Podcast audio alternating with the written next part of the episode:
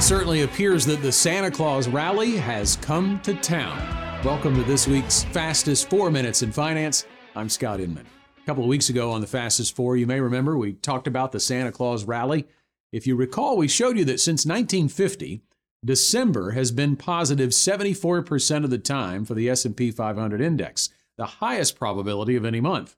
And even more specifically, the strength of December usually comes in the second half of the month. And that has proven to be right this year, at least at the time of this recording on December 20th. Month to date, the index is up about 4.5%. This is on the heels of a November that was up almost 9. But on this week's segment, we are taking a look at a different index, the Dow Jones Industrial Index. While the S&P 500 measures the performance of generally the 500 largest companies in the United States, the Dow is a more narrow measurement. There are only 30 companies that make up the Dow.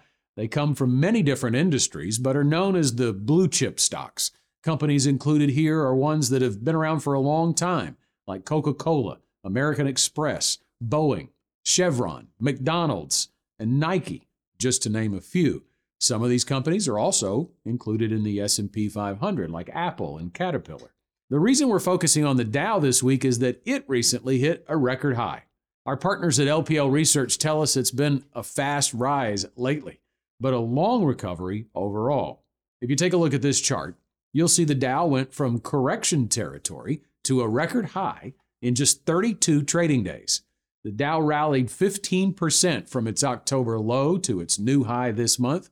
The previous high was set on January 4th, 2022 so it took 489 trading days to top the old high.